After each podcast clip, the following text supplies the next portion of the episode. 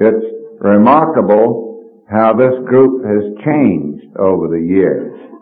Uh, the average age is down, I guess, how many years, Luke? 10, 15 years? 10 years, the average age of people here. My first meeting was in 66, and there were only, uh, at that meeting, LeClaire and Ross King and Luke were there. I don't know whether uh, Group A was there or not. Oh, Mooney was there. Mooney flew in. There were only about four at that meeting in 66, and there's a whole new ball game now with young doctors and young people, and I think Luke has to get the credit for that. Uh, can you come up, Luke, and meet the new people? How many new people did we have last night? Maybe 70? Did anyone count them? We'll count them later on, but it is sure growing. No. There you go. Play the hell with Clark, huh? we got ten minutes. Hi everybody, I'm Luke and I'm an alcoholic.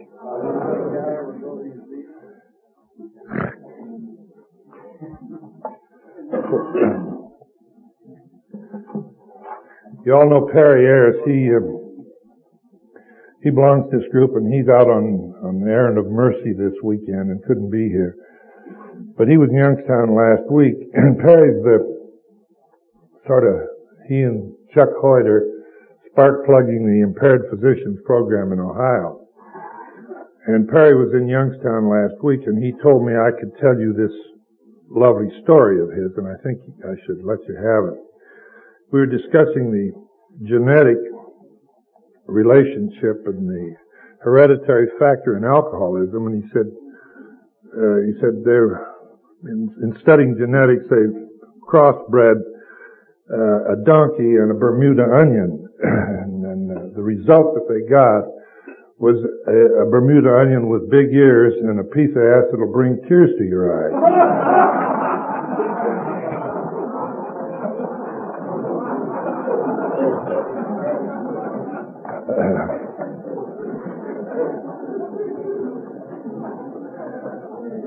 I, uh, I'm not going to spend uh, time telling you much of my story. Uh,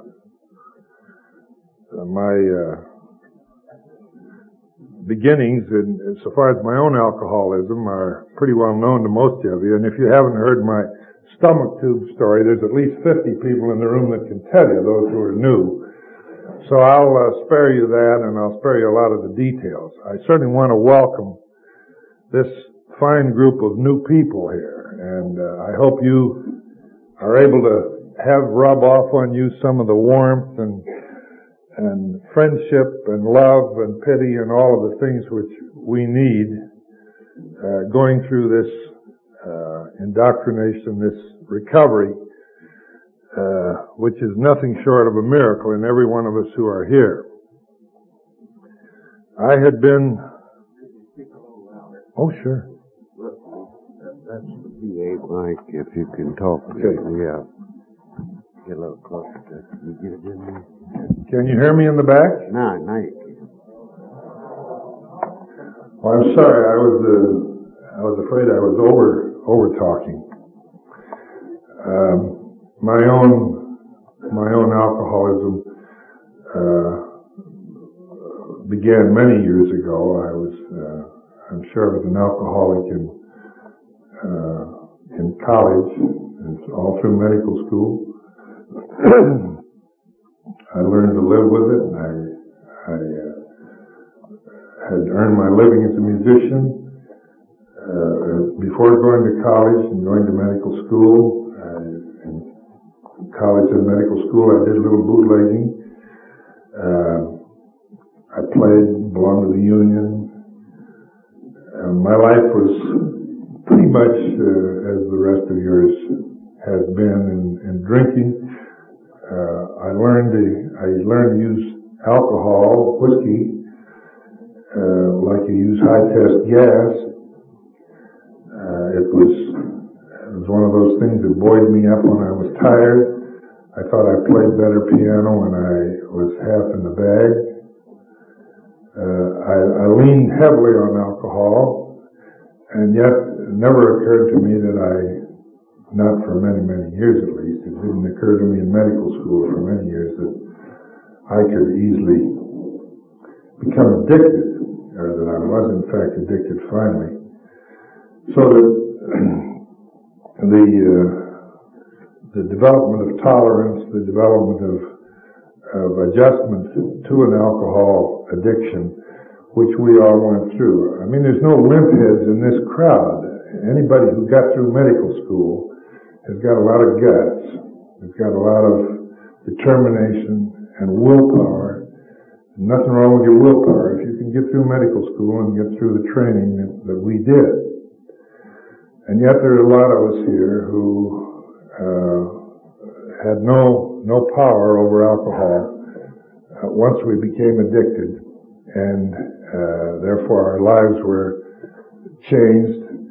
Those of us who are not here, those who, of us who have died by the wayside as a result of the disease, would not only fill this room, but uh, would fill the block.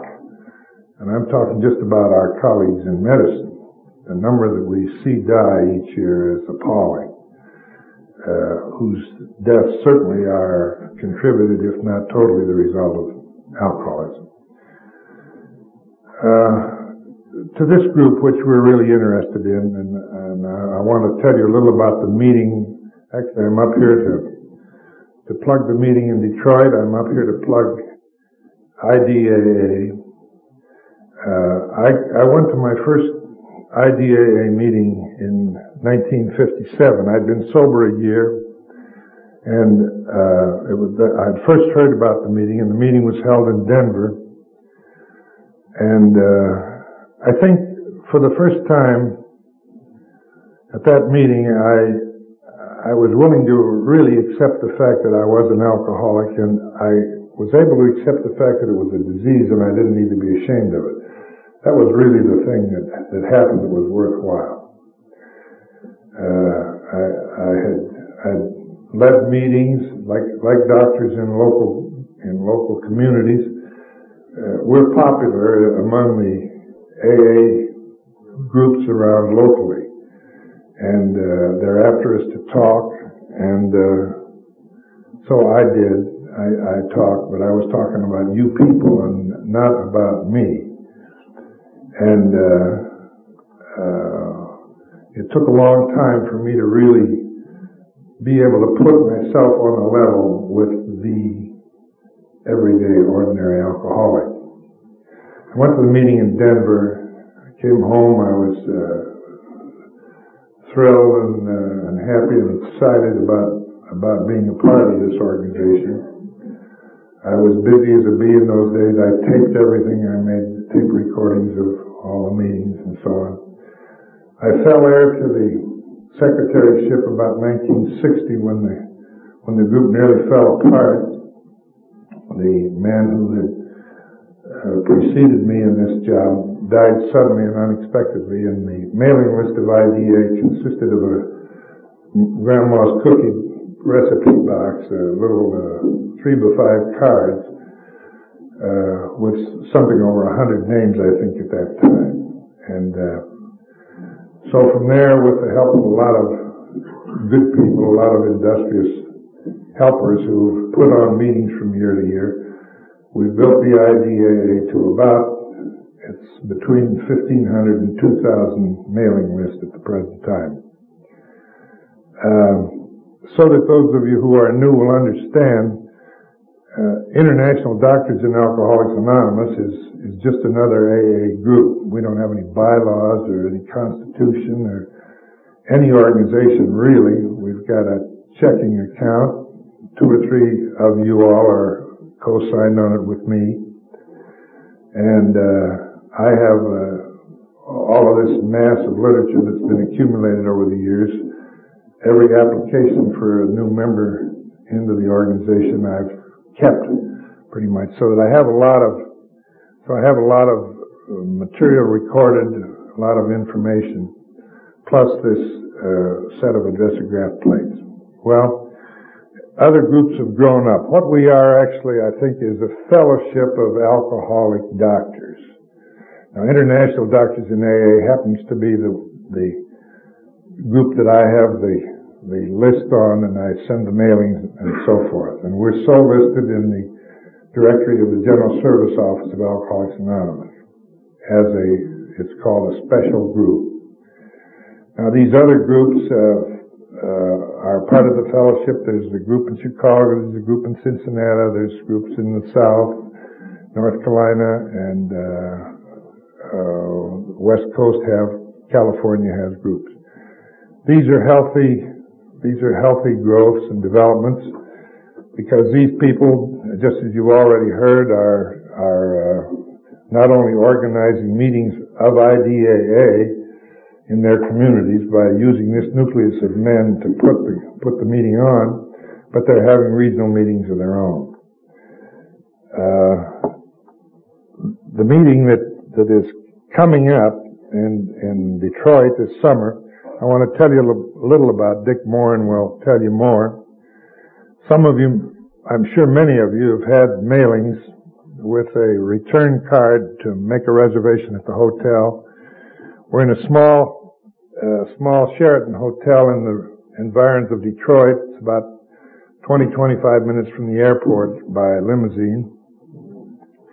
We have a particularly attractive setup so far as rates in uh, in the rooms and so forth. We made the contract a couple of years ago, and uh, we'll we'll practically take over the hotel. It's a nice, roomy, comfortable place. I've been there. The food's excellent. And uh, so I think we have promise of an excellent meeting. The group in Detroit have been working hard. They've got some surprises. Uh, His Honor, the Mr. Chairman Wilbur M. of Washington D.C. is going to be the banquet speaker. He's an interesting and exciting fellow and uh, very fine AA. Gives a good talk. He'll he'll speak at the banquet. We have some other treats and. Uh, interesting features going uh, along with the program. They're, the group up there are arranging some trips on uh, on Friday. Half of the group will will go to to the Brett Brighton Hospital for medical scientific sessions, in which, if you wish, if you're interested in category one points for relicensing and so on, uh, you can uh, secure these. Anyone who doesn't care anything about points will certainly profit from what you will learn from the authorities who, who are going to talk to you there at uh, Brighton. Half the group goes in the morning, the other half in the afternoon.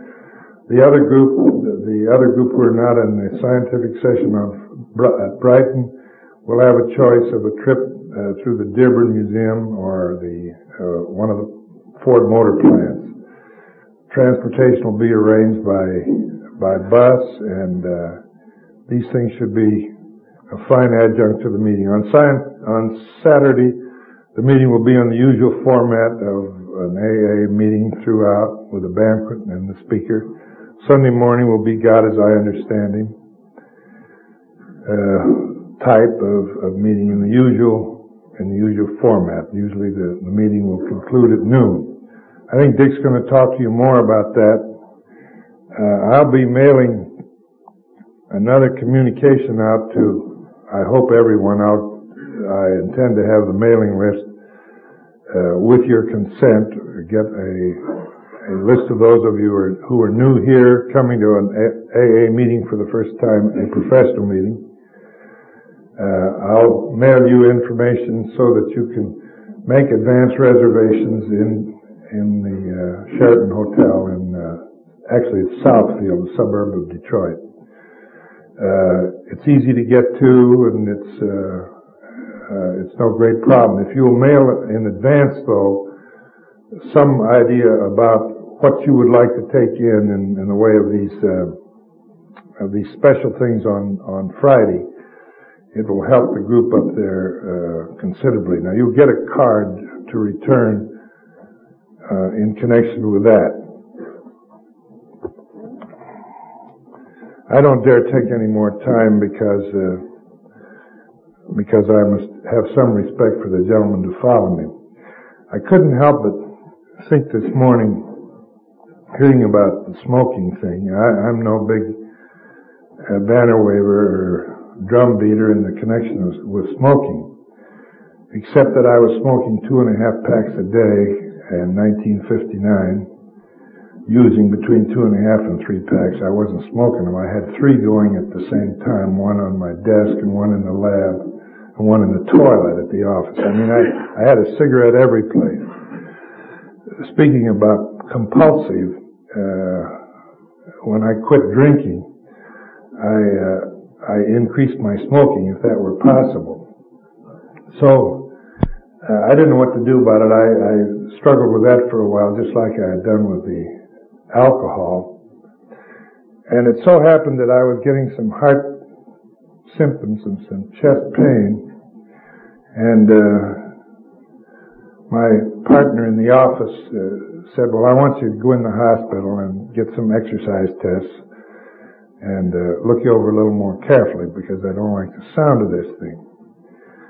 So we had a governor in Ohio that I thoroughly detested. He was a Democrat that I didn't back, and uh, I was thoroughly disappointed with everything he had done. And about this time, they added a two cent tax on cigarettes. And uh, uh, as a matter of fact, I wrote an article for the Grapevine on this subject. Uh, the subject was "Use Your Resentments." Uh, so when when I was going to the hospital to be admitted, I left my lighter Of course, I also resented my wife. It took quite a while to get over that after I quit drinking. She being an alcoholic and through the same program. When I was ready to go to the hospital, I laid my lighter on the, on my dresser. I laid the cigarettes. I said, now I'm going in the hospital for study and I'm going to quit smoking. I'll thank you not to bring any cigarettes. I'll thank you not to smoke in my room while I'm there. I'm going to spite that son of a bitch in Detroit, or in Columbus, the governor. He's put this extra tax on and he's trying to kill me anyway with these damn cigarettes. So I'm going to quit. So I went into the hospital with my back up, mad, and, and I, I had psyched myself into a, into a state of mind in which I could quit smoking to spite somebody. Now this is another way to do things, and by God it worked. I've never smoked since It's nice to have a few minutes to talk to you, and I hope I see you all in Detroit. Thanks much.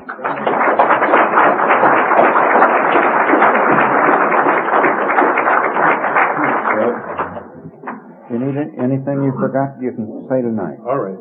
Okay. Uh, next, I'd like to introduce a man that I met several years ago in North Carolina. Uh, he is a sober psychiatrist. And of course, at that time, they were hard to find. Uh, uh, he has spearheaded the uh, disabled doctors program in North Carolina. He treats alcoholics. He uh, he is good AA down there, and I think he's one of the reasons that we now have eight or ten up here from North Carolina instead of the usual one that we used to have. Uh, I'd like to call on Ted Clark.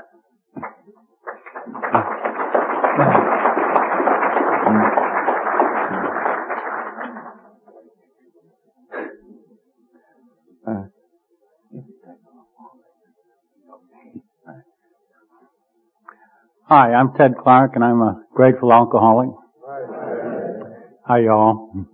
That's a Boston accent that went to North Carolina.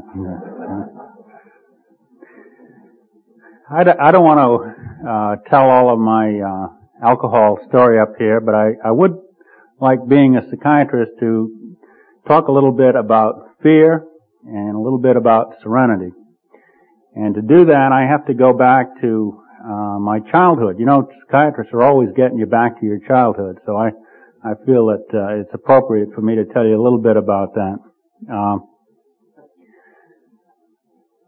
my life was unmanageable and I was powerless over alcohol. I was born in a family in Boston uh, with a couple of older brothers. a mother and father. Uh, there was plenty of money. There were help wandering all over the house when they weren't quitting. Uh, and all in all, it was a normy, normal, happy childhood.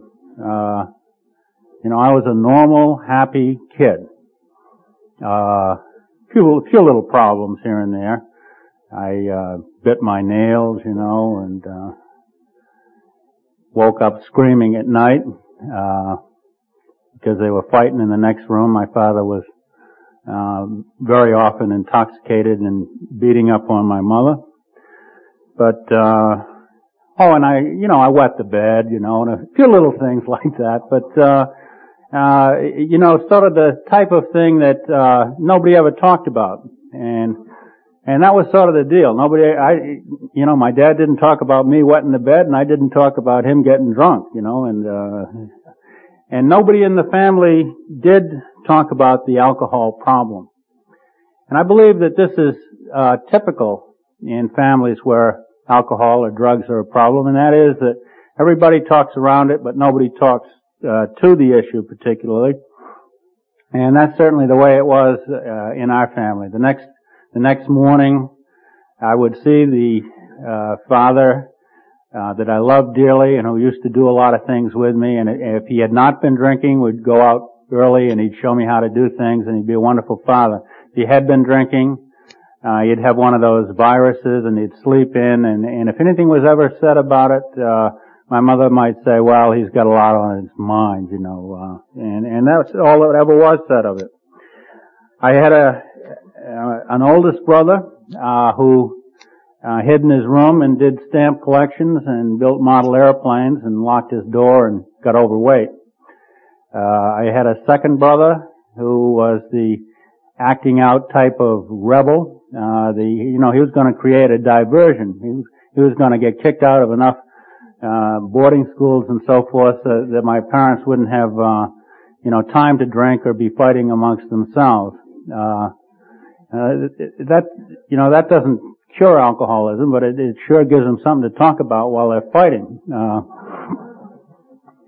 uh, I took the other tack, as I say, I, you know, I was probably a fearful, timid kid, uh, overly uh, complying and uh, setting out to be uh, the the type of child who was uh, you know going to be the perfect kid and make the family so uh, proud of him that they were going to stop drinking and you know reunite the family. Well, that doesn't work out either. I I don't know what uh, would have cured alcoholism at that time. I tried several things. That was the uh, tack I took, along with a very early form of uh, trying to uh, do something about my dad's drinking, which was emptying his booze bottles. I, you know, I emptied his scotch bottles and filled them up with water. And he never said anything about that either. He must have known who dumped his booze out. And, uh, you know, I sort of knew he knew, but, uh, again, nothing was ever said about it. And this was, this was the way it was in our family. Uh, wasn't that we didn't have access to psychiatrists uh, guess who went to the, see the psychiatrist? Uh, the brother that was doing the rebelling and getting kicked out of school. He, you know, but I found out one thing, and that is you can't treat your old man's drinking problem by uh, having one of the children go to a child psychiatrist. That doesn't uh, that doesn't do it. Uh, nor did nor did it do it for my oldest brother to be hiding in his room. Nor did did it do it for me to try and be the the complying child. So I grew up in a in a household that was normal by day, really, and uh, you know, really crazy by night, and that was uh, a lot of fear and a lot of terror. And things got really bad in those fights, so bad that my brothers and I would literally go up and hide under the eaves, and that was my introduction to alcohol. Uh, the age of 14, I can remember learning how to drive an automobile. I had been given instructions by my father, who, as I say, I had the utmost love and respect for. And then at the age of 14, he took me to a hockey game, and he got drunk, and he was trying to drive home, and he nearly drove into the reservoir in Boston, and at that time they were beginning to uh, guard the reservoir, and a soldier came out and said, well, he can't stop here. So they were going to call the cops on my father, and he said, "Well, look, can you drive the car?" And I said, "Yeah." And so I, you know, he, he could see that I really couldn't drive the car, but he got it going. He got it in third gear, uh, and I drove home, and that was my first drive in an automobile. And uh, during that time, uh, this father, who I love so dearly, was whacking me across the face, and he's saying, "You're lovely, but you're lousy," you know. And the the ambivalence was there. The hitting the you know, the hitting the kids and so forth. And it was shortly thereafter that I volunteered to go off to boarding school. And I went off to boarding school and I got good grades and I became quite competitive and, uh, uh, I learned to join in in sports and so forth. But always this haunting fear was there, always the nagging fear. And, uh, the fear of being unacceptable, the fear that things weren't right, the, sort of the fear that you were going to be the kid on the ball team that nobody would choose, you know, that uh, when they were choosing sides for the tag football or something. So when I went into hockey, I played goalie, and uh, that was because I couldn't skate very well, you know. But if you play goalie, they all take shots at you, and uh, I was perfectly willing to stand there with my padded uh, uniform on and let people take shots at me, just to be, you know, just to be one of the kids and stuff like that. And I, and uh, uh, because of uh, wetting the bed earlier, I never got out to go to other people's houses, uh, except uh, with the secret of uh, carrying along a rubber sheet or something like that, you know. And I never had any kids over to my house because of the drinking problem. So embarrassment, fear, shame, you know, were with me through my childhood. And if you want to know how really crazy I was, I decided at the age of 12 to go into psychiatry. And you, know, there's got to be something wrong uh, with you and with the with the family. You got to be, you know, you got to be a timid and fearful kid to want to be doing something like that just because your older brother comes home with a book of Freud. Freud made a lot of sense to me at, at that time, and particularly I didn't know he was on cocaine either. You know,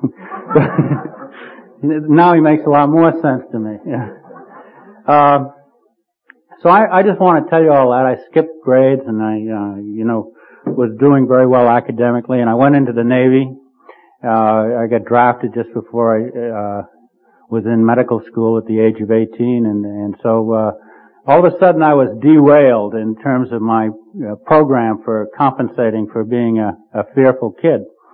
You know, and I, I, I went into the Navy and it was at this point that, uh, I ran across a brother of mine who was, uh, this was the acting out uh, brother that got kicked out of everything, and he was out of money naturally, and uh, which was characteristic. And I was just out of the hospital with rheumatic fever, so I supplied the money for some uh, Southern Comfort, and he introduced me to drinking.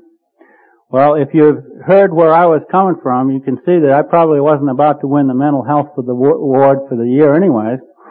And, uh, you know, being a fearful person I think that booze, uh, I think you could all see where booze would sort of fit very nicely into this equation. I'm not saying that that's what, that my underlying personality is what caused me to drink or caused me to be an alcoholic, but I do think to be an alcoholic is sort of nice if it does something for you. And it certainly did something for me.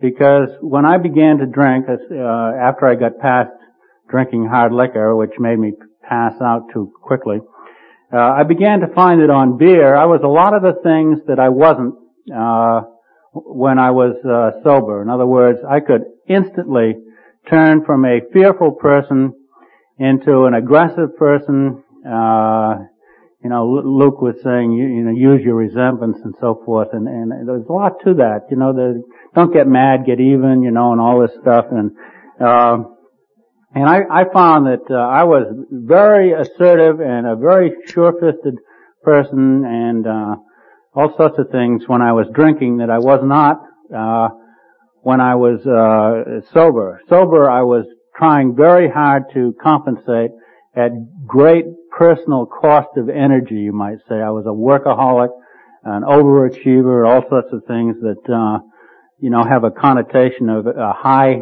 energy drain on the system. And here I, here I found alcohol, and alcohol could put me to the head of the line just like that. I could be anything that I chose to be. And I, you know, uh, charming, suave, sophisticated, you know, all those things. Uh, that's not what other people call me, but that's, the way I felt about the situation. And, uh, um, and it was in that context that, uh, you know, that I did my drinking, and I didn't get in trouble with it right away. The closest I ever came to getting in trouble in the Navy was when my original enuresis uh, ran into my uh, drinking problem, and that was at a time when I was in a replacement pool in the Navy, and I was in the upper uh, upper bunk, okay, and uh, when I went out to drink for the evening, there was nobody in the bunk underneath me at all. And he didn't know about me and I didn't know about him. Well, I came in, sloshed to the gills on uh, 3.2 beer or whatever it was, which uh, was in keeping with my urethral personality. And um, uh, I woke up and lo and behold, somebody had wet my bed. And I thought I was all over that, you know. Um, well, I did what any good alcoholic would do, or any good bedwetter would do, and that is I got up and moved in the middle of the night, and this guy underneath me was sound asleep, and he, he never heard me get into the bed, and he never saw me leave, and I moved the mattress and everything like that, and he woke up in the morning, and I gotta say that one of the more amusing things that I remember from my drinking was seeing this guy with his bed wet, and he's trying to figure out where it came from. and he's looking up on the ceiling and so forth, and he's checking his underwear, and he, you know, they talk about making amends in this program. I, I you know, I've never found that guy at all. but if that fits in with anybody's story here, why, let me look me up after this meeting. I went I went back to medical school, and uh, you know I, I again uh, did my thing with the academics and so forth, and the I curbed the drinking to some extent, but I still was drinking uh, much too much, and uh, uh, you know I was up for a beer party all the time.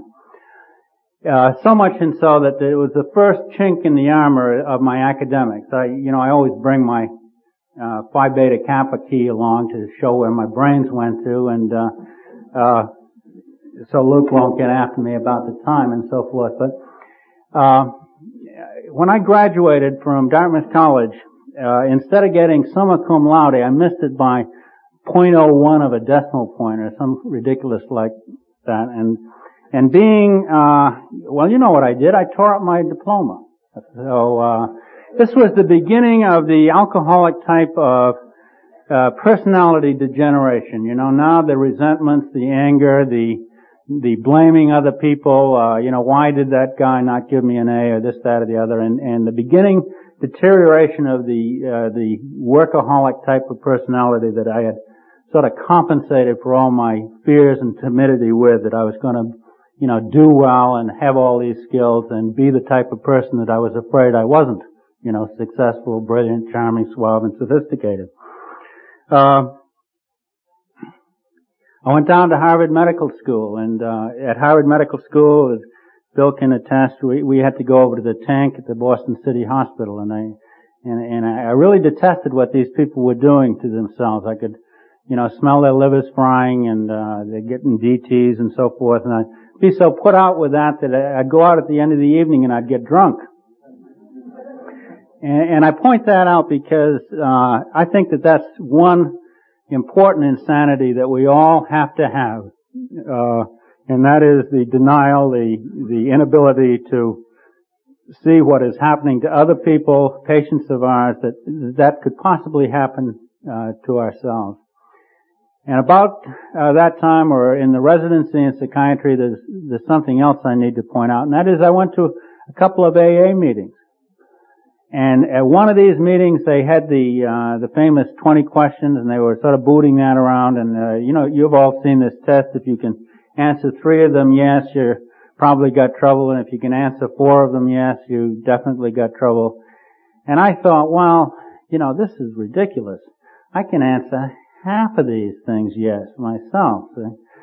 So I I I figured these people are fanatics. They you know they're uh, obviously burnout alcoholics and they want to put this test together to make it seem like uh, everybody's got a drinking problem and they, they're just a bunch of killjoys. So, uh, right away I practiced another form of, uh, of deception. I, I, was able to, uh, you know, write off the one program in the world that could have saved me right then and there in, in medical school. I, I'm so glad to see young doctors coming in because at the time that uh, I was doing this, I could have come in, I could have quit right then. I was well on the uh, radar scope of clinical alcoholism and I didn't know it and, uh, you know, I was fully prepared to write off, uh, discount the only program that would have helped me.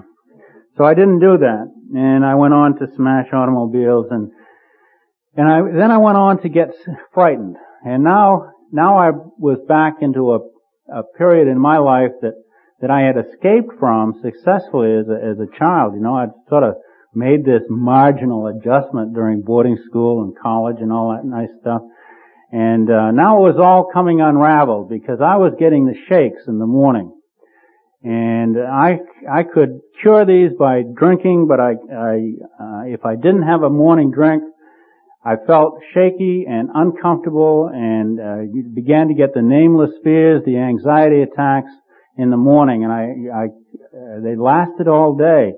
I had to avoid staff meetings, and I couldn't get up and present a, a, a paper, and I couldn't supervise or, or teach the residents, or uh, you know, all the things that I was supposed to be doing.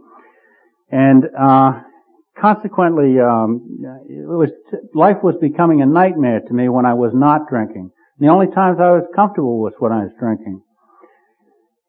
And I dreaded going into my office in the morning because you cannot uh, practice psychiatry if you're shaking worse than your patients. You know, and you can't really go in there uh, drunk, or at least I wasn't prepared to do that at this time. Later on, yes, but not not at that time.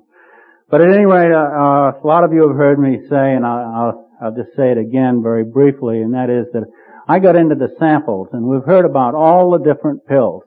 And that's, uh, they all said that, uh, they, the psychiatrist could use them to treat the refractory alcoholic. And, and I did just that. I took those pills and I waited eagerly for the mailman to come around, uh, and, uh, while all the other doctors in Boston were, uh, reading their morning mail, I was eating mine. And, uh, and, uh, and I tested out all these pills and I carefully titrated my system to be comfortable enough uh, during the day to make it through to uh, doing what I like.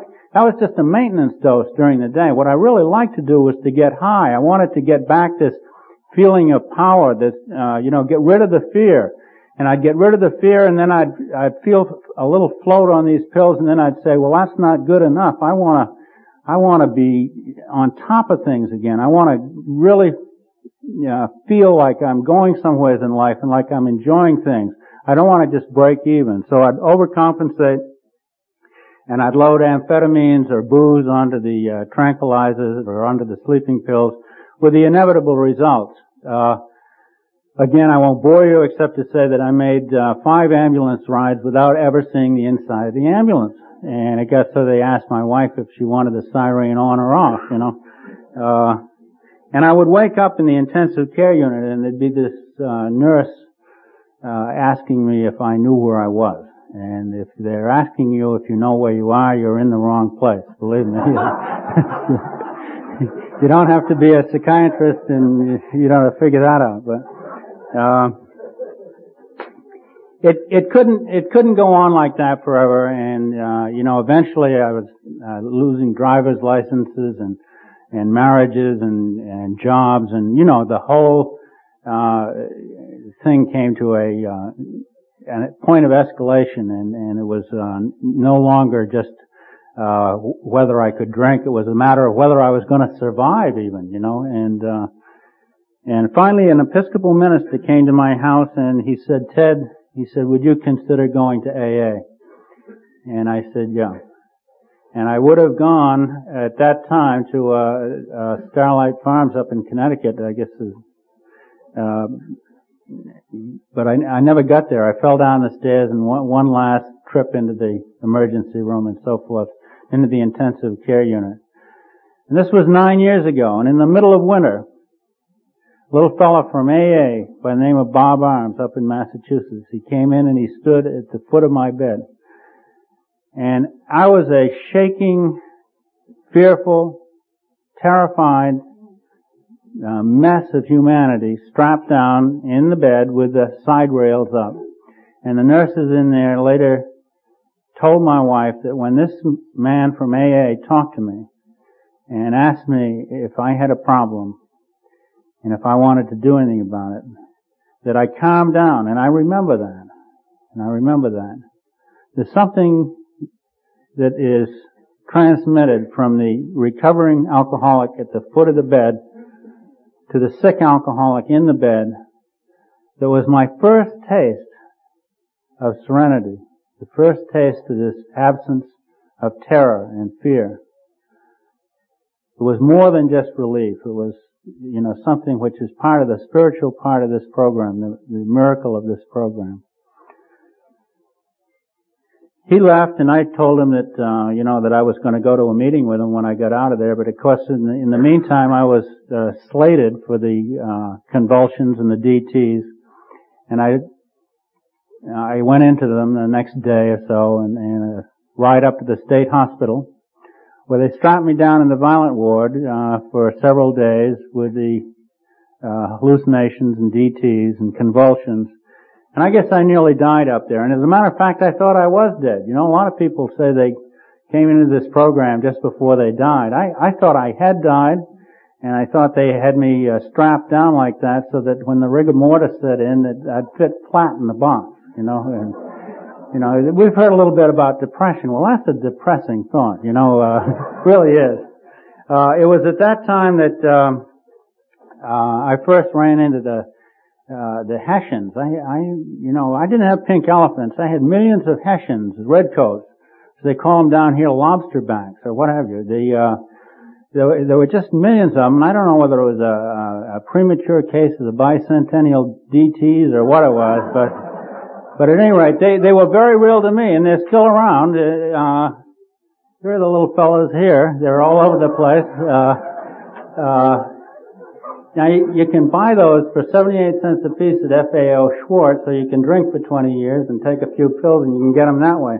I, I would advise the, uh, the, uh, former method. Uh, at that point, the superintendent of the hospital came around and he cut me out of the straps and he stood me up and uh, I was supported by an aide on either side, and he said, "Ted, you know where you are." And I, I looked at him and I, I said, "At a medical convention," and uh, and he said, "You flunk." And I, I think that that's important for me because the thing is that it, it was at that point that the last of the the arrogance, the pride, the the needing to do it all myself, uh, you know, went away, and and at that point only was I ready to surrender, was I ready to be helped by other people.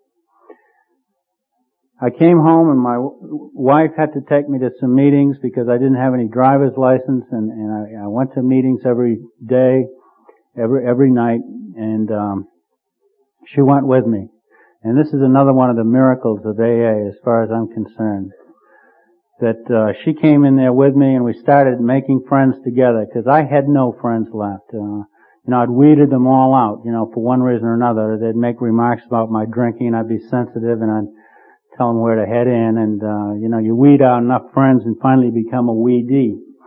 And that's, uh, so I know a lot of people say, well, how, how much time do you spend with your old friends and how much with your new friends? They were all new friends as far as I was concerned. The old ones were gone. In the first year, I, I, I was very sensitive about a lot of things, and I worried about what people thought and so forth, but I came to the meetings every night, and this was a wonderful thing because the minute I got into the AA meetings, uh, they immediately surrounded me with love just just for being sober and making it through another day. And I I think this is really important, particularly uh, for me, the way I felt. And this was I began to feel, experience a, uh, a decrease in this fear, and the fear was replaced not by just relief, but it was replaced with a, a good feeling and uh, sort of the pink cloud that you hear about. And, and, both my wife and I began to go to meetings all the time and uh, would stay afterwards and made new friends and would go, uh, would fill up the car and would go to other meetings and with 12 step people we started taking trips with other AA couples and, and this whole life began to make some sense to me. Uh, then I moved down to North Carolina uh, three years ago, and I've become, uh, for the first time, I became aware, as I mentioned uh, earlier in this program, of IDAA. I, I uh, Jamie Caraway got me on a, a speaking program that uh, that Bill was at, and it was the first time I heard about IDAA, and I got active in that and I've been enjoying those meetings ever since. But it's with a, it's with a newfound freedom because now the fear has been replaced by an honesty. I no longer have the secret shame or embarrassment. There isn't anything I can't talk to you people about. Uh, there's there's honesty in my life. There's an openness and, and a willingness to to change. And these were things that I heard from the very beginning time that I was in, in AA. These were stressed to me, but it's only uh, as I've gone on in this program that these things have really begun to sink in to the point where I'm now beginning to get back not to working just on the on the drinking part of things. I don't want to ever drink again. Obviously, I, there's no way in the world I can drink. I'm powerless over that. But the thing is, I'm, that's not the only thing I'm powerless over. I have to change uh, my life. I have to change my character defects. I have to keep working on them uh, in this program in order to uh, replace the original fears, the little scared kid, to have any sense of serenity, to have any sense of calm, any sense of real accomplishment rather than all the phony accomplishment of being a workaholic and an overachiever. Uh, this can all be provided by this program and the, the total love and support that uh, comes from uh, the people in, in the program. And also at the same time, if you, if you are an open person and an honest person, for the first time in your life you can begin to sense that the God of, uh, of my understanding, of your understanding, can reach through to you and that you can become a, a channel for God to work through.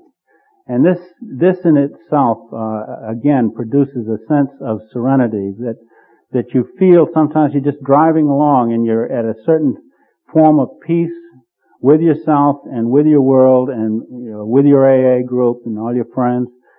And you just know that there's a, a difference, a real basic change in your life. And not the sort of serenity that came from abuse of chemicals or anything like that, but a real uh, peace and knowledge that you're in the right place at the right time. And my being here today is being in the, in the right place at the right time with the right people. People who understand. People who make me feel like a real person and no longer a scared little kid. One thing about nearly dying of a disease, and that is it makes you proud to be alive, it makes you happy, it, it makes life a little more poignant. And I can go to work every day, working up in the detox working with my alcohol patients. You know, knowing that I have uh, more at that day than just the work itself, because my whole life is at risk. All I have to do is forget who I am or where I came from, and I could be carried up there on my shutter. You know, instead of uh, working up there, they'd be carrying me up there, and it would be back to the Northampton State Hospital. And I like to think about that uh, once in a while, I get a little chuckle out of it. It's sort of like the clothes I have on my back. You know, I have a nice coat here from a men's store in Charlotte, and I went down to Roots here and uh, in Morristown. I got this nice tie and button down Oxford and so forth. But underneath it all, I got this this T-shirt, this old T-shirt, and it's stenciled Northampton State Hospital. And and I, I don't want to ever forget that because that's how it is, sports fans. If we don't if we don't remember where we've been, we can go right back there again or worse. But I would just like to say this, that, that I do feel that this is a whole new life. It's not just a way of putting the cork in the bottle. And if it isn't a whole new life for you, as you gradually improve with your sobriety, then you're not getting your share of this program. So with the help of all you people and the love of this program and the grace of God, maybe I can live to be the type of family person and have the practice of medicine that God meant me to have in the first place. Thank you. I forget the Lord's Prayer. Uh,